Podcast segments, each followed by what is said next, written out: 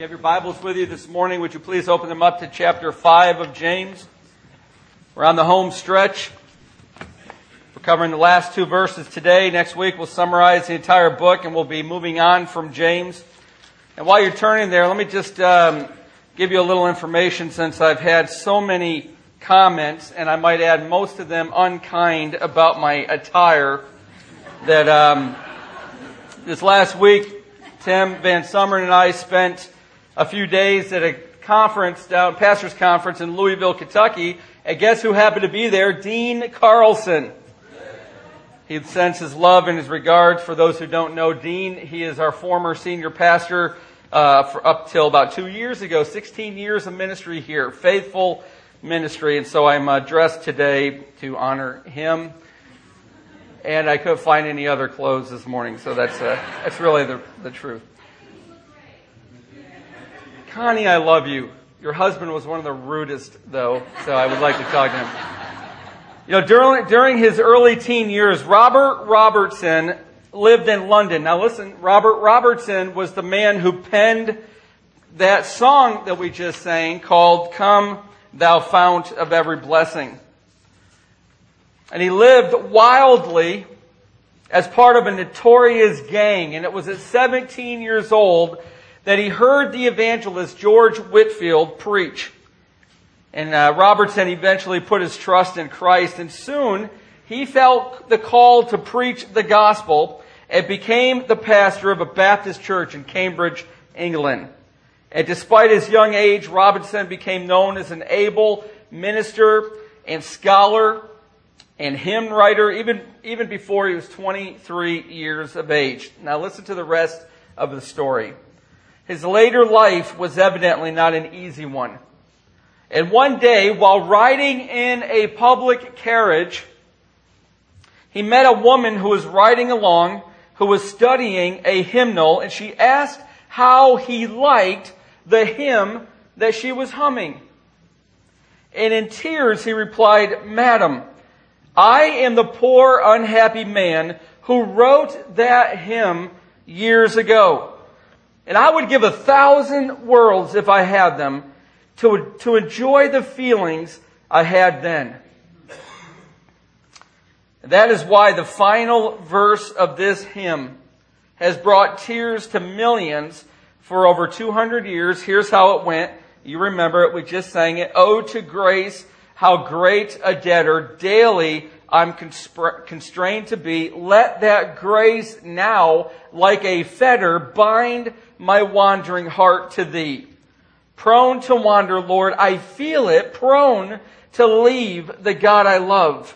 Here's my heart, O take and seal it, seal it for thy courts above. Powerful hymn. Let's pray. Lord, we need your help this morning to be able to not only accurately divide your word, but to even hear it and to live it. Lord, we cannot do that on our own strength alone. So, Lord, we pray that uh, this morning during this sermon, through the words of James, that you would bind even tighter our faith so that we would cling to the truth of the gospel, that we would not wander. Lord, let us become a people who pursue those who wander from out of our midst. Help us to be gentle and loving as we restore them. And in Jesus' name, amen. If you remember the last couple weeks, we've been talking about the CPRs of healthy Christian living, and we talked about the need that James tells us for us to become confessing Christians. Not because when I confess my sins to you, God absolves them. He only does that through the blood of Christ. But because in confessing, I'm learning biblically, just as you are, that it means to agree fully openly and listen joyfully with God's verdict. And if you remember, God speaks to us through a double-edged sword. That's what Hebrews says. And one edge of that sword in biblical confession is judgment, and that judgment is God, even one sin, Even what I might think is the most benign sin, it's anathema to you. It's horrifying to you. In your holy eyes, you look at any sin. Now listen, the worst teaching in the church might be that God doesn't see our sin anymore. Now granted, God doesn't credit to us our sin anymore, but God's not blind. And when we sin, the Spirit of God convicts us. It teaches us, as Titus says, to say no to ungodliness.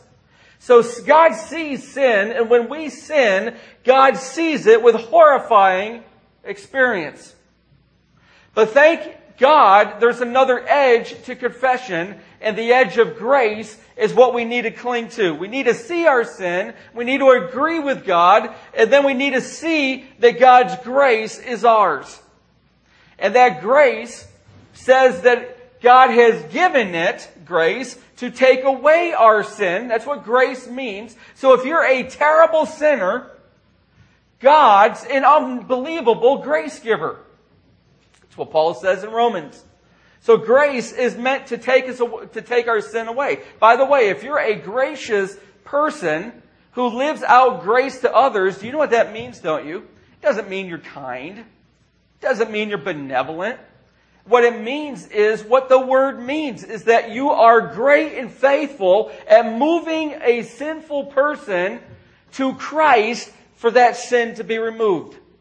That's what it means. If you're a gracious person, then you're a magnet to Christ's grace. You're an arrow to Christ's grace. And His mercy takes away the consequences of that sin. So confession is joyfully, openly, God, I'm a sinner. What I did was wrong. You showed me that. And it's anathema to you. It's horrifying to you. I can't live like it's no big deal. It is a big deal. It put Jesus on the cross. But you offer me grace. And I'm taking it. And I'm going to ask for it abundantly and I'm going to come confidently to the throne of grace.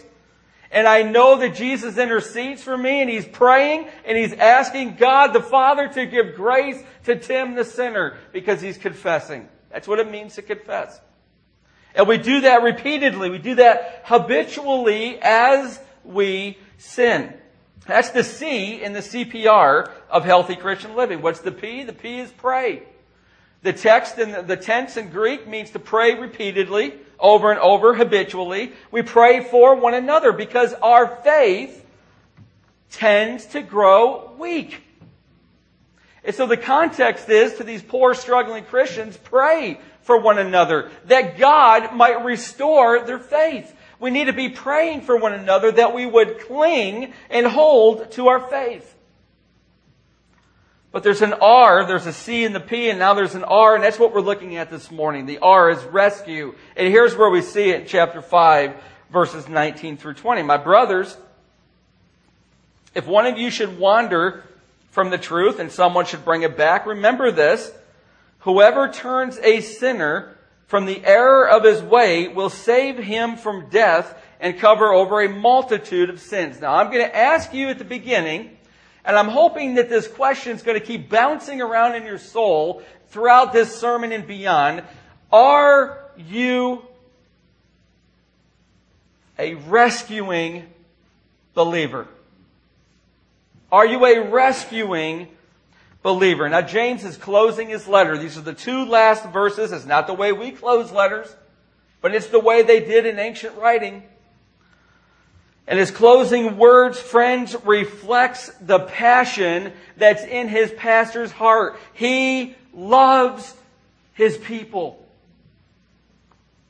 And he knows that life is hard. Was, life was hard for him. That's why they called him the camel knees pastor because he was on his knees praying so much his knees grew hard like a camel. And he knows that difficulty can weaken faith.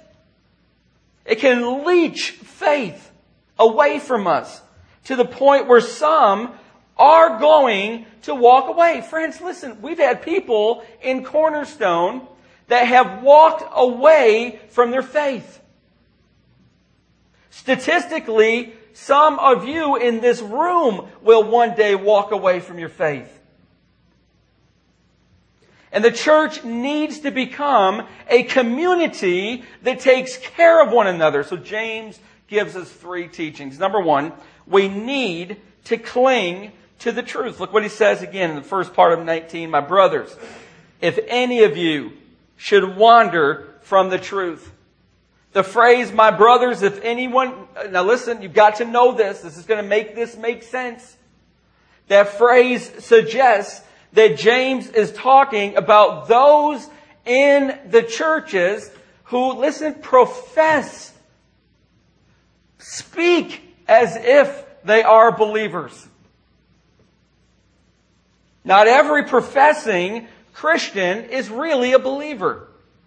Matthew 7, Jesus tells us this, many will say to me on that day, Lord, Lord, did we not prophesy in your name and in your name drive out demons and perform many miracles? Then I, Jesus speaking, will tell them plainly, I never knew you away from me, you evildoers. Let's just settle something as a foundation. Not everybody that professes to be a believer is really in Christ. I don't think you could get much clearer than Jesus' words. So remember what we've seen in the book of James, specifically, excuse me, in chapter 5. Many of these Jewish believers were suffering.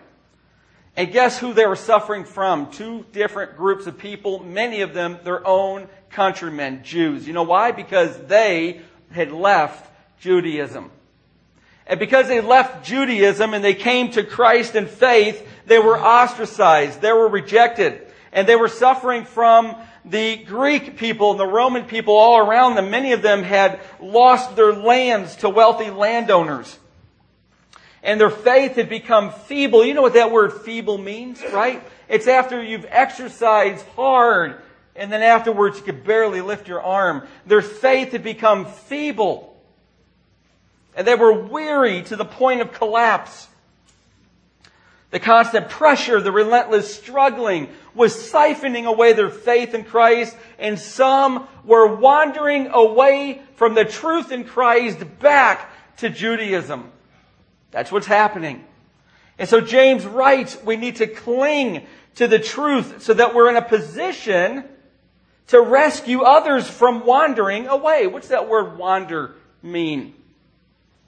From, comes from a Greek word from which we get our word planet. It means to roam or go astray from the right path into error. That's what it means to wander. It means not to just sort of get lost. It means to move off the path of truth onto the path of error. And some were wandering away from the gospel. It doesn't mean just doctrinal error. It doesn't mean just intellectual truth. It means any deviation from the way of righteousness. Wandering people in the church, they can certainly fall into doctrinal error. But there are people who doctrinally have right theology in their heads, but have wandered away from Christ in their righteous life. Because you could develop a lifestyle of moral deviation. 1 Timothy 4:16. Watch your life and doctrine closely. Paul tells Timothy, Timothy, watch the way you live as much as you watch what you believe. Persevere in them because if you do, you will be in a position to save yourself and other people. You will save both yourself and your hearers. Life and doctrine is what James meant when he used the word truth. Now you, you need to know this. Because you've read the word truth if you're a Bible reader hundreds and hundreds of times. But Christian truth is something more than just intellectual or philosophical. In fact, here it is. Truth is always moral. Truth is always moral. In other words, truth is always something that must be done as well as believed. You understand that, right? It's, truth has to be done, lived out, as well as, as embraced and believed. 1 John 1 says, if we claim to have fellowship with him, yet walk, yet live, yet have a lifestyle in the darkness, we lie and we do not live, doesn't say we do not believe in, it says we do not live by the truth. This is clear, isn't it? Truth can't just be you knowing a bunch of theology. Truth is believing in who God is and living it out in righteous living. That's what James has pummeled us with this entire book. In fact, it's in chapter 1 verse 22. Do not merely listen to the word and so deceive yourselves. Do what it says. Now, I have to tell you this. I'm going to read you a few more, but I have to tell you this, that as, from my vantage point, I am amazed at how many believers do not function as if they know this truth. They pursue books. They want to grow more knowledgeable. And I think that's worthy. But if they're pursuing books and they're growing knowledgeable and they're amassing theological information without living it out in righteous living, the Bible says it puffs up and makes you arrogant. Have you ever known an arrogant, knowledgeable person in Christ? James says, chapter 1 verse 25, but the man who looks intently into the perfect law that gives freedom and continues to do this, not forgetting what he has heard, but doing it, he will be blessed. You see in chapter 22 uh, verse 24, you see that a person is justified by what he does and not by faith alone. What that means is that faith must produce works of righteousness, and works of righteousness, when they are lived out, increases our faith. It's a great cycle of maturity. That's exactly what that Greek means. So if you've got faith, if you've got belief in God but don't have the exercise of it, you've got a stunted, weak, feeble, dangerous faith. Who is wise and understanding among you, let him show it by his good life, by deeds done, and the humility that comes from wisdom. James chapter 3. James chapter 4. Anyone then who knows the good he ought to do and doesn't do it sins. This is what, this is what James means by truth. And he learned it from his brother, Jesus Christ himself. Matthew 7, 21. Not everyone who says to me, Lord, Lord, will enter the kingdom of heaven, but only he who does the will of my Father. Now, friends, listen. Can this possibly be clearer? That faith without deeds is dead.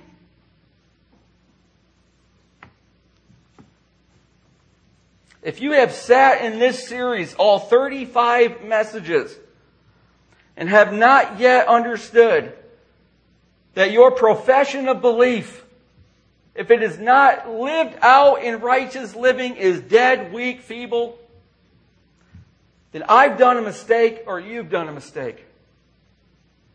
Because faith without deeds is dead. The truth, if the truth of God is in us, if the gospel is alive in our hearts, we will live it out in righteous living.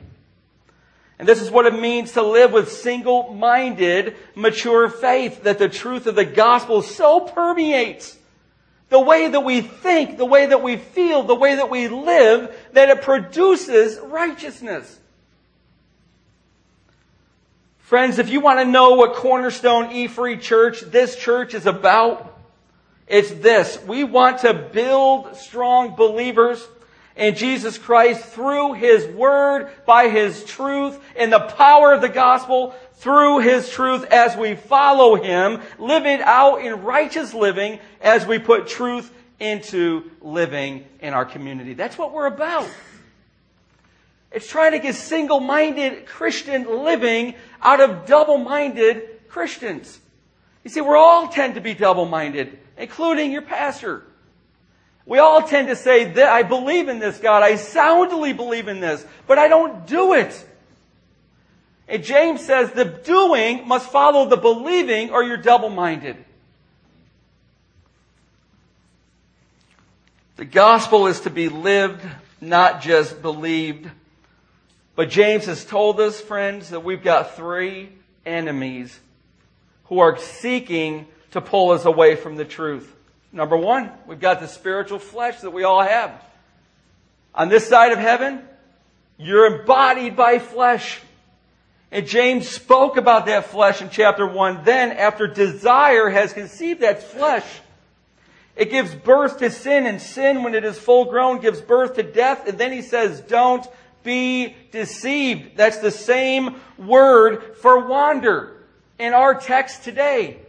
Wandering means to be deceived. Deceived means to be led astray from the right path into error. But that's number one. We've got two more enemies. We've got a devil. Did you know? I taught you this before in chapter 4, but do you remember that the word, the name devil means one who separates? That's what the word devil means. He seeks to draw us away from God. He seeks to separate us from the truth. He seeks to keep us double-minded in our living. But we have another enemy. That enemy is the world. We have the flesh, we have the devil, and the world, and all three of them are bent on disrupting righteous living, bent on drawing us away from God. James wrote about the world in chapter 3. Friends, do you remember Demas? Quote, a faithful and loyal fellow worker of Paul.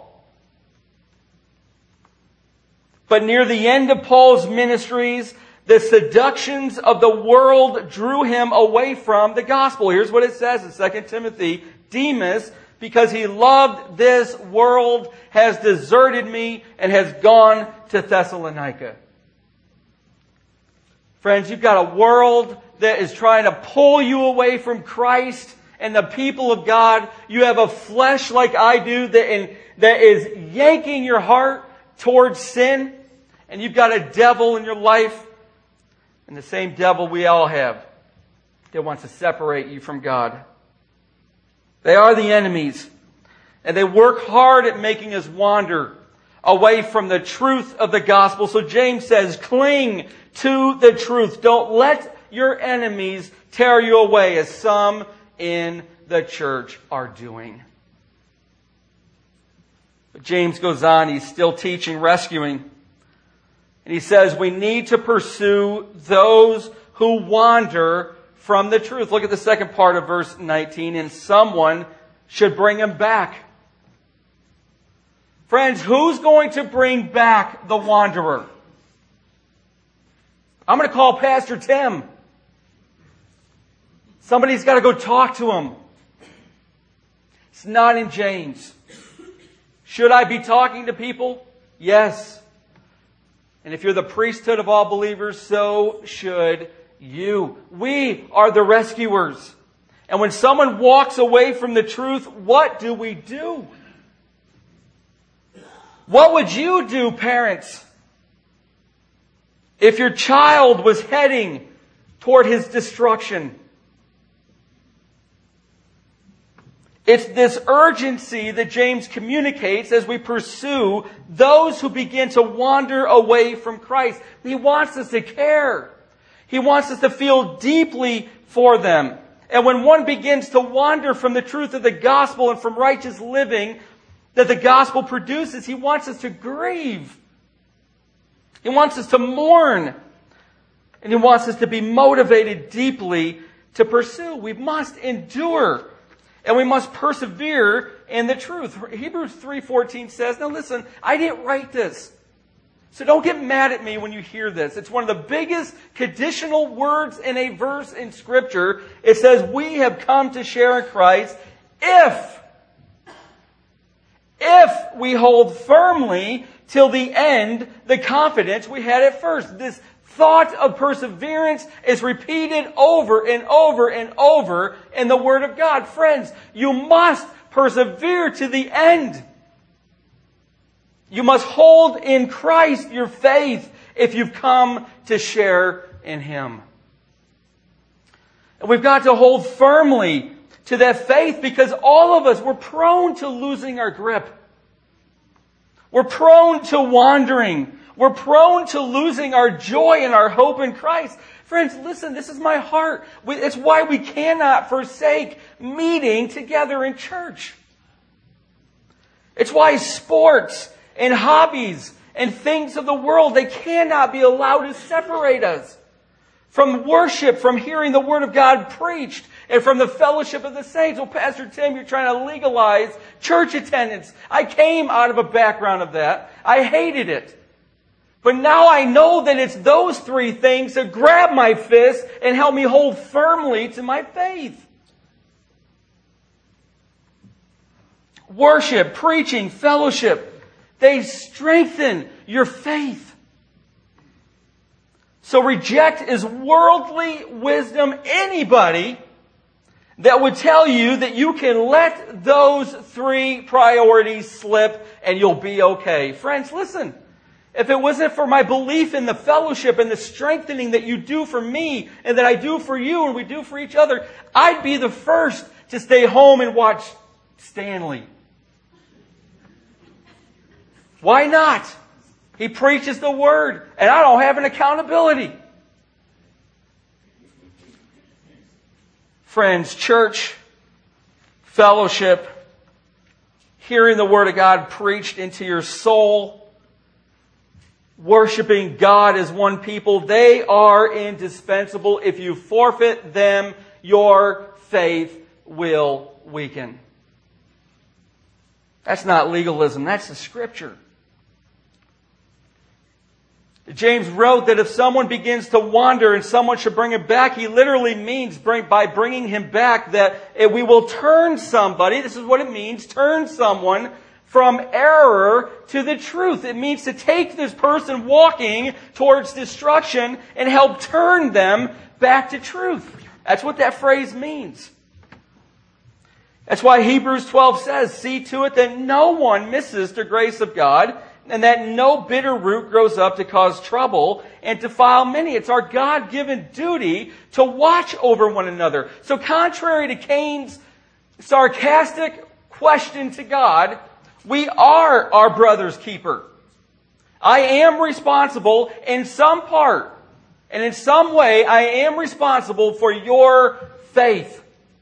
And you are in part responsible for the faith of your brothers and sisters. And so Christ-centered fellowship drives us to help one another keep a grip on faith.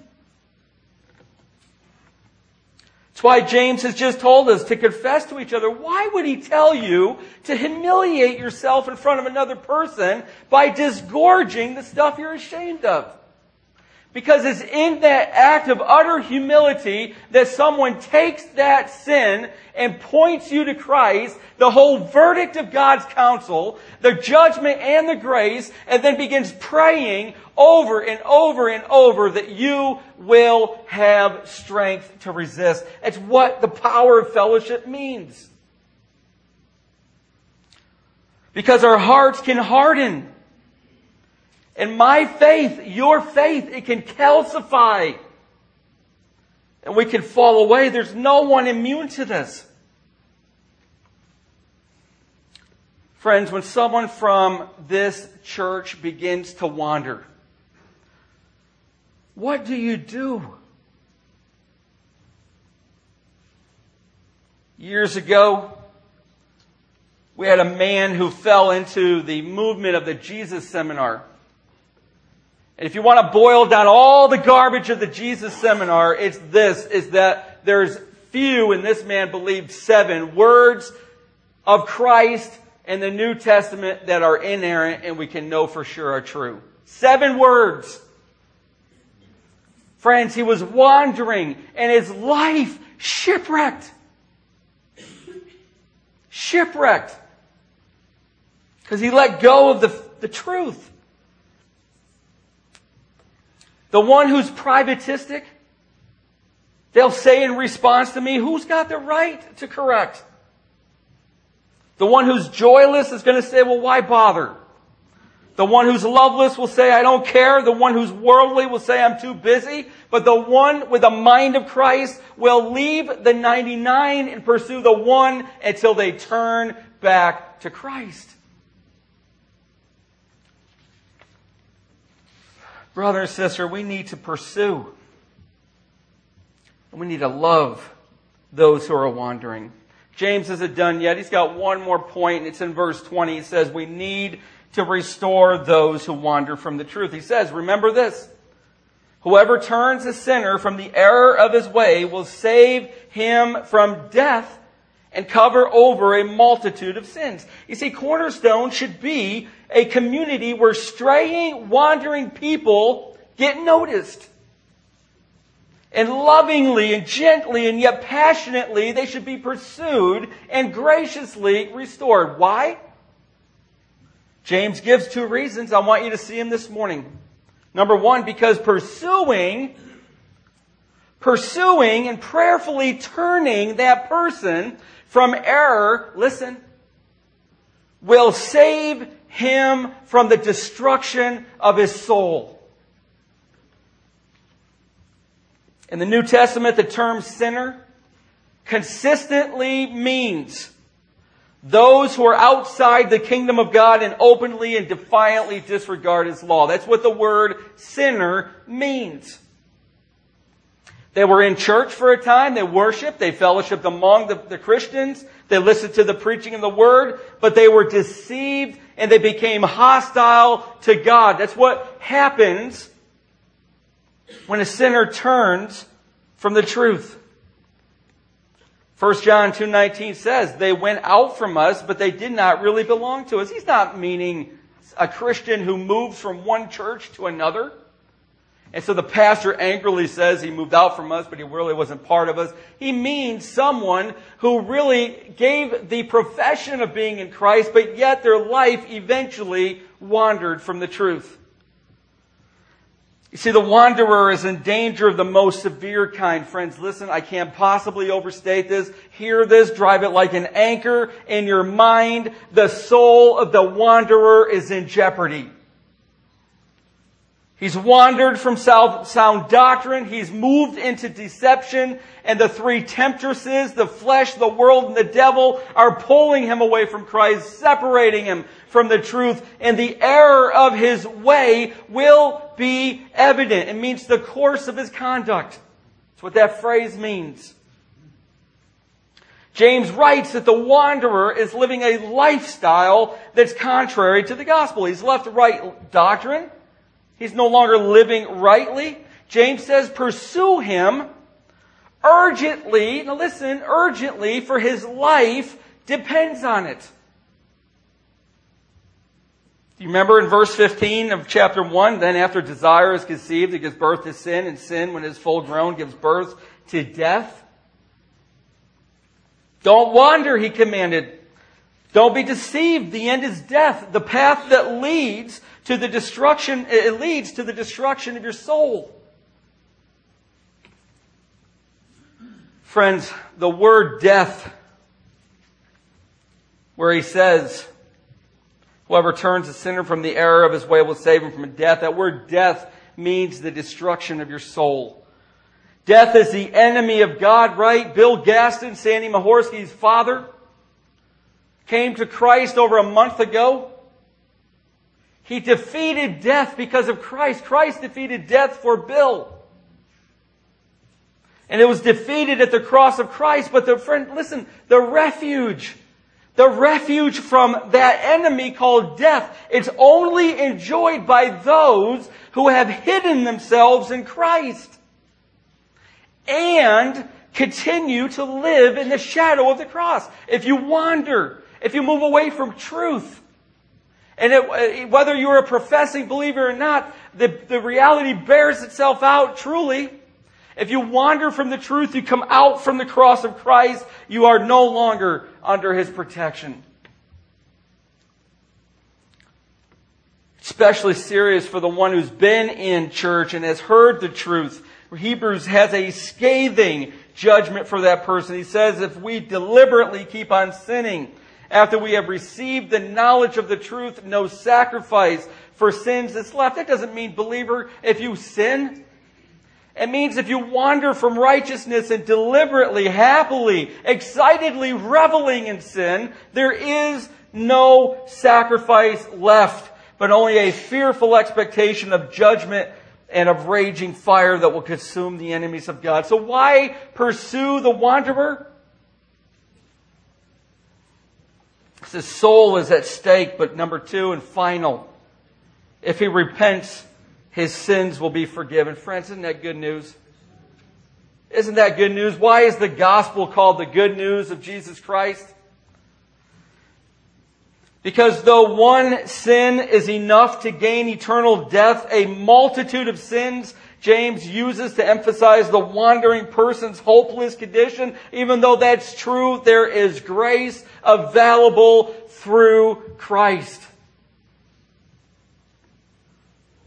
The psalmist proclaimed, Blessed is he whose transgressions are forgiven, whose sins are covered. No longer will the person bear the weight of his sin. Christ will take those sins and nail them to the cross and give us instead garments of righteousness and peace.